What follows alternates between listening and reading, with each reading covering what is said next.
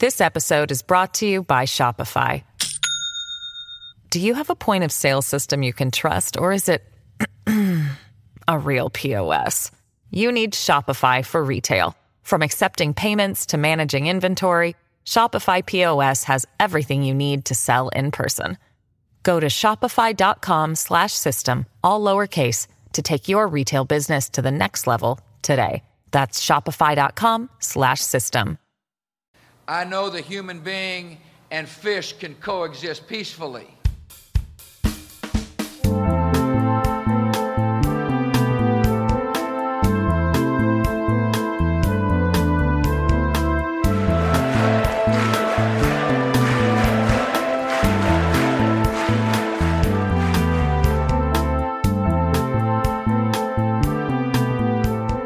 Hello and welcome to the Bunker Daily. I'm Dorian Lynskey. My guest today is a writer and comedian who won the first ever National Press Club Award for humour. He's been writing the Borowitz Report, a satirical news column since 2001, which currently lives at the New Yorker website. He's also hosted the storytelling group The Moth and co-created The Fresh Prince of Bel-Air back in the day. His new book is Profiles in Ignorance: How America's Politicians Got Dumber and Dumber. Andy Borowitz, thanks for joining me. Thanks for having me. There is a lot of research in this book. There are there are pages pages of endnotes. You've been digging in the archives. Did you have fun looking for the the most striking examples of uh, of ignorance? Well, I did. You know, I I'm known for making things up. That's my day job because the Borowitz Report is is a satirical news site. So I make up fake stories every day to make fun of the news. And this book was a real departure because everything in it is is true and factual. And so once I decided to cross that Rubicon and write a piece of nonfiction, it became really important for me to make sure that all my facts were correct because the first thing somebody might raise an eyebrow about is well you're a comedian and you make things up so how do we know that all of this stuff isn't just a figment of your imagination? If only that were so.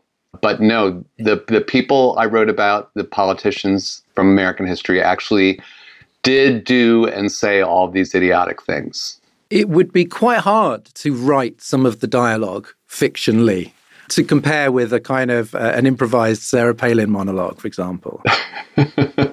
well, you know, I came at this project initially as a comedian. I thought, well, if I can have the funniest things that Sarah Palin and before her, her ideological forebear Dan Quayle say. And I just collected all that stuff. That would, in and of itself, be a funny book because these are the greatest comedians of the last 50 years. So I thought it was just going to be kind of a lighthearted romp through the follies of American politics. But what happened was when I was researching the book, a lot of patterns started emerging, and it really turned into more of a funny history book than a comedy book. It, it does tell a story of the last 50 years and it tells it really through their words but i try to connect the dots and show how america got to this place where we have really such woefully ignorant politicians in positions of great power well, before we get into some of the specific examples, I want to ask about like the, this focus on ignorance. And quite often, I think the actions of public figures, politicians, also certain celebrities, can be explained sort of quite simply by the fact that they're not very bright. Mm-hmm. Uh, and yet, I feel that there's almost something um, taboo about that, and not just because there's a lot more concern about you know the potential sort of ableism of of certain certain words, but almost like that that just seems like a mean thing to say. So this distinction between stupid and ignorant and you're focusing on ignorance like do you think that the people you're writing about there are different there are lots of sort of different levels of intellect and you can have somebody that has a degree from a very good university but seems very ignorant and then there are some people who you suspect they don't have a lot to work with in the first place? Well you made a really crucial distinction and it's it's tricky because a lot of times people think, well, well, right now on the internet, if you don't agree with somebody, you just say they're an idiot.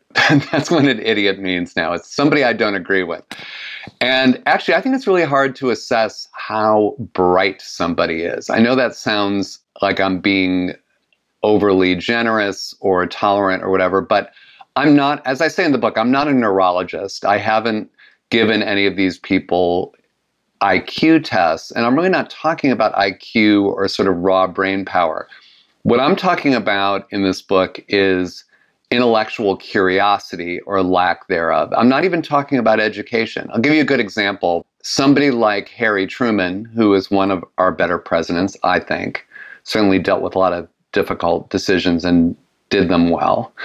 He was not educated in the conventional sense. His parents couldn't send him to college. And so he really just read voraciously. And he would talk in cabinet meetings a lot about war and war history and the classical era and stuff like that. And it became very useful to him. Now, another guy who was a successful US president, Franklin Delano Roosevelt, his predecessor, he was conventionally educated, but he was a bad student. He really didn't focus on his studies at all. He was a C student at Harvard College where he went. But he was tremendously intellectually curious. So when unprecedented problems arose during his term of office, his several terms of office, like, for example, the Dust Bowl, which was an ecological disaster, man made disaster, not unlike climate change in a way, because it was something that we really brought upon ourselves. He surrounded himself with experts and he listened and he tried to synthesize all that information, and that led to a solution. They were actually able to fix the Dust Bowl. So, I guess what I'm focusing on is ignorance versus intellectual curiosity, and that's really the topic of my book. I mean, Reagan was was famously incurious. yes. Um, but you know, didn't didn't sort of certainly didn't hurt him at the ballot box. But George H. W. Bush's vice president Dan Quayle was derided. Like I was at I was at school at the time, and I remember that like over here, like in the British press, which wasn't massively concerned with American politics, but the, the comedy value across the Atlantic.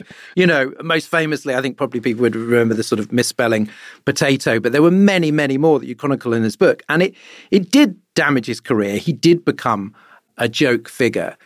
I mean, are those days long gone when the right sort of gotcha question or the, a bad enough gaffe could really damage you? Do you almost sort of long for the days when someone's ignorance would be would be held against them like that? Yeah, those days really are gone. And I I talk in the book about the three stages of ignorance. It's sort of the construct that I put together to try to understand what happened in the last 50 years. And the three stages which we'll sort of touch on, I guess, are ridicule, acceptance, and celebration. And the ridicule phase encompassed both Reagan and Quayle. And it was a, a period of time and it now seems so quaint because American politics doesn't work like this anymore. But we had a shared collection of facts and information that most Americans kind of agreed about. Like we sort of thought that the Soviet Union dominated Eastern Europe. So when President Gerald Ford said that they didn't in a famous debate, that kind of torpedoed him to some extent. So there was it was a period of time where if you were an ignorant politician, you had to at least pretend to be well informed. And this was very good news for Ronald Reagan because he was extremely ignorant, but he was really good at memorizing scripts because that was his previous day job. He'd been an actor and a TV host. And so they gave him cue cards and they said, just learn this stuff. And he memorized the heck out of it. And he was convincing enough that people could say, okay, he could be governor of California and then later president. Dan Quayle was just as ignorant as Reagan, but lacked any talent to overcome that or hide it. So when he was in a debate or making a campaign appearance, his ignorance just was absolutely glaring. And it was at a time in the late 80s when we still expected politicians to know stuff. So when he would say something ludicrous, and he, I mean, there many quotes of his in the book. My, one of my favorites is that he said, um, and I quote, I've made good judgments in the past, I've made good judgments in the future. I love that, the sort of time travel aspect of that quote. And he does, so many of his, his comments seem to kind of question the linear nature of time itself, um, as he says things like that. But um, it was a very quaint time. If you can picture a guy being made fun of in politics because he misspelled the word potato. Donald Trump, as president, I think I have the statistics on it. He misspelled something on Twitter about once every five days. And I actually want to see what impact this shift in our attitudes about ignorance and even the understanding of how words are spelled have changed. And I, I went on ABC's website in, in America to look at that potato clip of Dan Quayle misspelling potato. And there was, in fact, a, a commenter, a right wing commenter, who claimed that actually Dan Quayle spelled it properly and this was just fake news and railroading by the leftist press. So now, even things like how things are spelled have become kind of tribal battles in our country. I don't think that's a good development, but that is where we are. This episode is brought to you by Shopify. Do you have a point of sale system you can trust, or is it a real POS? You need Shopify for retail. From accepting payments to managing inventory, Shopify POS has everything you need to sell in person. Go to shopify.com/system all lowercase to take your retail business to the next level today. That's shopify.com/system.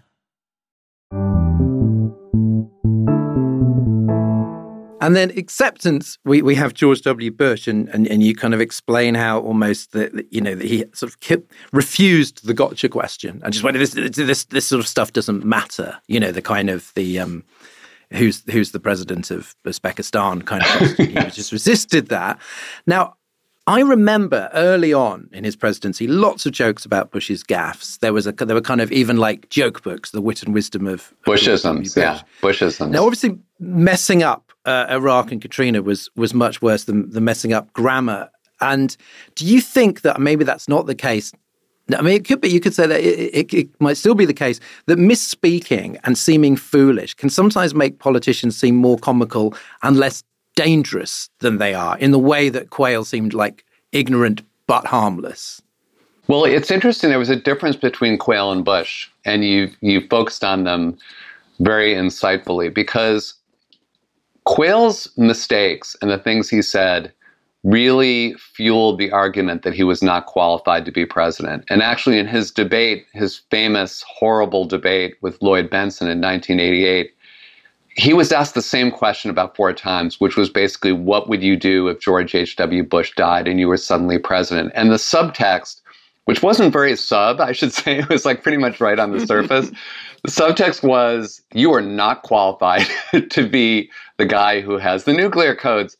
And he got so testy about being asked this question three times that he finally made this fatal gaffe, which is he said that he was as qualified as John F. Kennedy to be president. And that led to Lloyd Bentsen's memorable You're no JFK smackdown. And that was pretty much the end of Dan mm. Quayle as a really credible political force, although he did get elected with George H.W. Bush because of a very successful campaign, a very racist campaign too, by the Republicans that got him over the finish line. But the difference between Quayle and Bush is that Quayle was still playing by the old rules. Quayle was still playing by the rules of I when I make a gaffe, that's bad news for me. So I'm gonna like double down and get snippy and try to dig my way out of it. And because he was so ignorant, it was impossible for him to dig his way out of anything. He was also very nonverbal, so he didn't have any. He didn't have that Reagan kind of "there you go again" witticism, if you can call that a witticism, or wisecrack at his disposal. He just was hopeless at improv.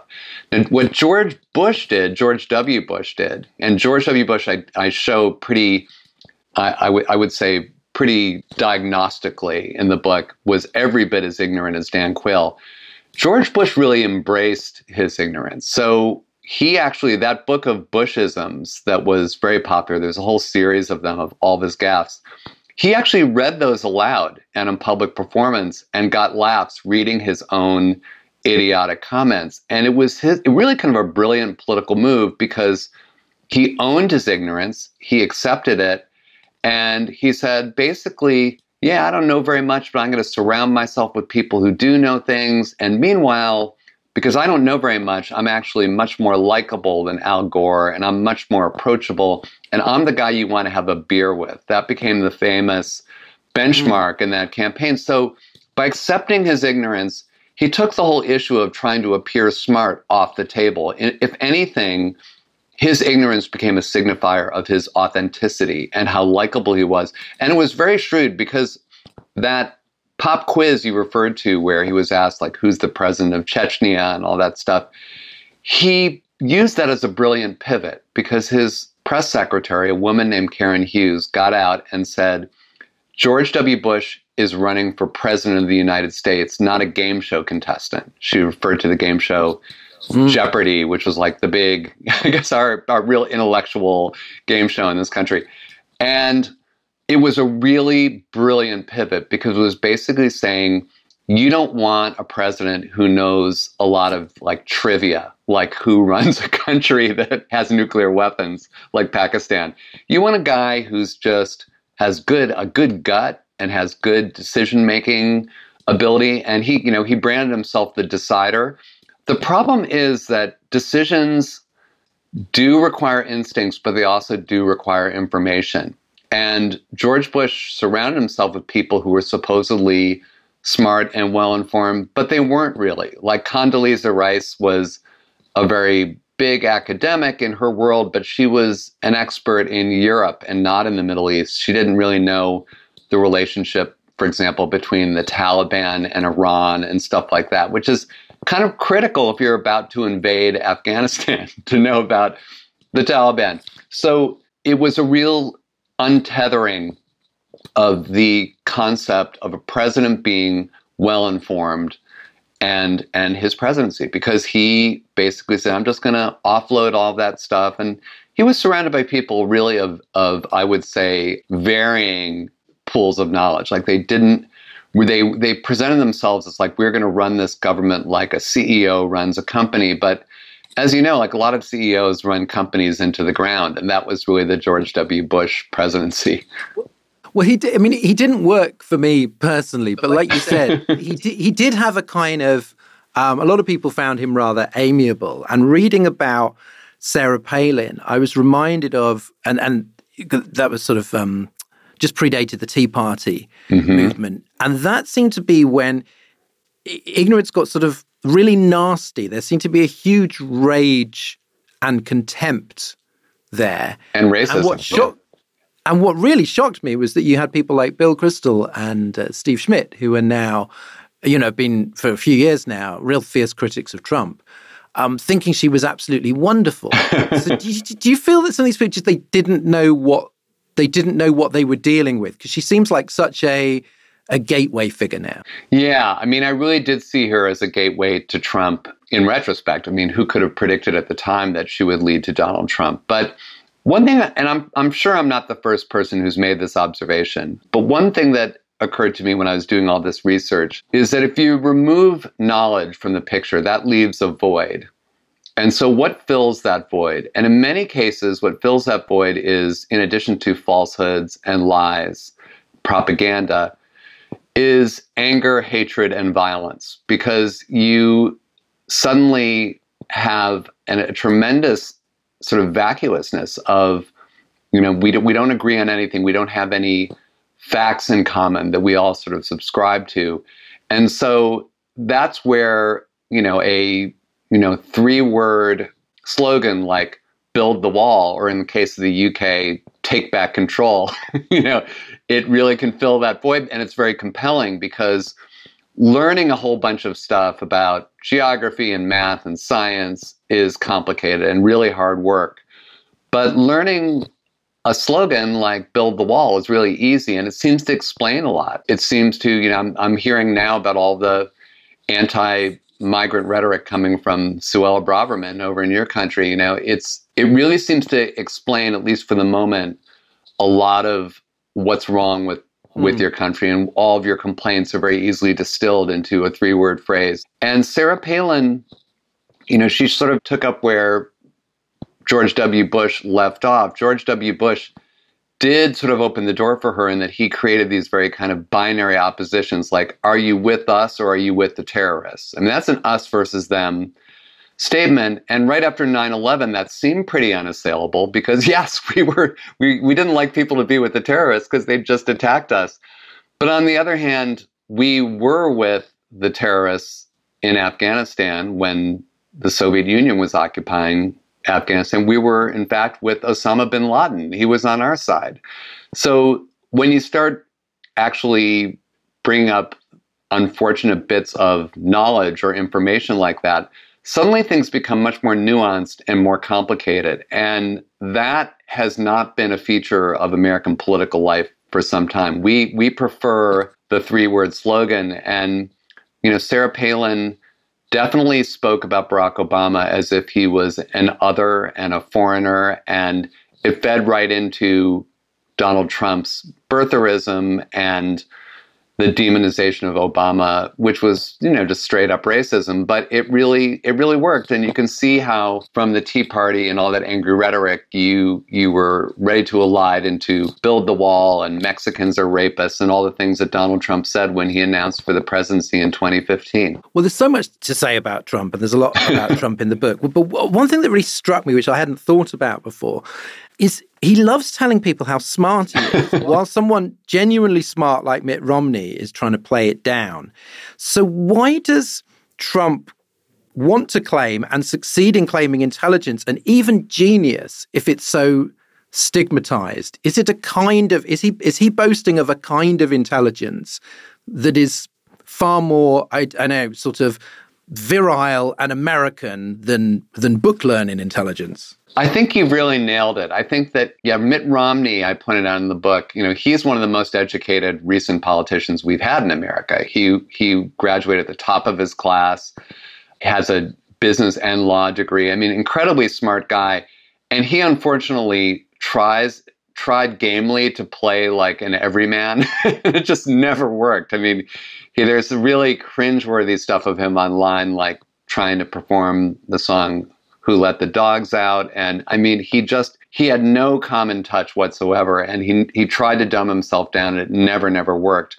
Donald Trump, I would say falls, and again, like it's, it, it's, this is going to sound very pat and reductive, but he kind of falls a little bit into what Tocqueville was talking about, like the man of action, you know, the art of the deal. And the art of the deal, that book that was written in the, I guess, 1987, really was the template for the Trump myth that eventually led to The Apprentice and then led to his presidency. You didn't see like Donald Trump in that book or on The Apprentice sitting around in a smoking jacket, you know, reading Dickens or anything like that. He was always just getting out of an airplane, getting out of a helicopter, telling somebody they're fired. He was not a contemplative person. But there's nothing um, really threatening about his kind of intelligence because, first of all, as these these brilliant researchers showed, and I quote their work, Donald Trump speaks in shorter words than any previous president of the United States. His actual presentation is incredibly I wouldn't say dumbed down because I, it comes he, he comes by it so naturally. He didn't unlike Mitt Romney, he never had to dumb down his language. It's already pre-dumb. But I think that, that his connection with his voters up until recently, where I, I think it's it's jumped the shark a little bit, at least through his election in 2016, his connection was very visceral and and and non-intellectual, and it was based on grievance. And what's interesting about Trump, for a white guy who grew up rich and had every advantage in life, his grievances are very authentic and they're very very deeply felt. He, we'd have to like do some you know psychohistory of him and and I did read his niece's wonderful book, Mary Trump's wonderful book about him. He had a tremendously unhappy childhood. I think he was very unloved and as a result he has an enormous chip on his shoulder and finally like you you've got these three stages but i felt like we were kind of there was i was following a journey and then but it ends sort of by falling off the cliff um, the america rather than the book um, and the, now we're in the realm of disinformation and conspiracy theories and the sort of proud outright denial of fact. Mm-hmm. Is ignorance still an adequate word to describe what is happening? If you look at a, a Marjorie Taylor Greene, for example, where, where her connection to reality just seems so uh, fluid. That, that I can't I can't even remotely compare her to you know to a Dan Quayle or, or whoever. It seems like there's a whole epistemological zone yeah. a lot of these people have entered. Well but it's you know but it's it's true although it's always been there. Like if you look at and i invite you if you have the courage to read the blue book of the john birch society from the 1950s and you realize like there's a straight line from that to qanon. So americans like it or not always have been eager for a good conspiracy theory too. So like it or not, Marjorie Taylor Greene is part of a rich American tradition of believing nonsense. So it is, she's new in that she, she's certainly different from Dan Quayle in that Dan Quayle just had a huge vacuity of knowledge. It just was a huge gaping Grand Canyon where the knowledge was supposed to go. And she actually has knowledge, but it's, it's cuckoo knowledge. And it's like she thinks that Jews have space lasers, which of course I would love to have, and I feel very deprived that that's not true. But she she has signed up to lots of nutty stuff. But yeah, we've had this tradition of of nuttiness and conspiracy theories. What I'm hoping for, and again, this might be my misplaced optimism, is I talk about these three phases, and I'm hoping that the fourth phase of ignorance is what I call correction. And I don't know how this will come about, but I do know that we had in world history, at least in the history of the West, we had like the classical age where we were so interested in science and math and architecture. And then that all came crashing down, and we had the Dark Ages. And then eventually, centuries later, we had the Renaissance. So I don't know if we really want to wait centuries for this thing to, to come around, but I don't think the evidence is that history moves in a straight line. I do think it's cyclical, and I think we're in a very, very dark cycle right now. And I think at some point, our only hope is that there will be some rejection of this kind of vacuity of knowledge. Thank you for joining me, Andy Borowitz. Thanks so much, Dorian. Profiles in Ignorance, How America's Politicians Got Dumber and Dumber is published by Simon & Schuster. And thanks to you for listening. A new episode of The Bunker is available every day of the week. If you enjoyed this conversation, please help spread the word by telling a friend, sharing it on social media, or reviewing it on iTunes. You can also support us on Patreon, where you'll get episodes early, without ads, and with bonus goodies. Take care and see you soon.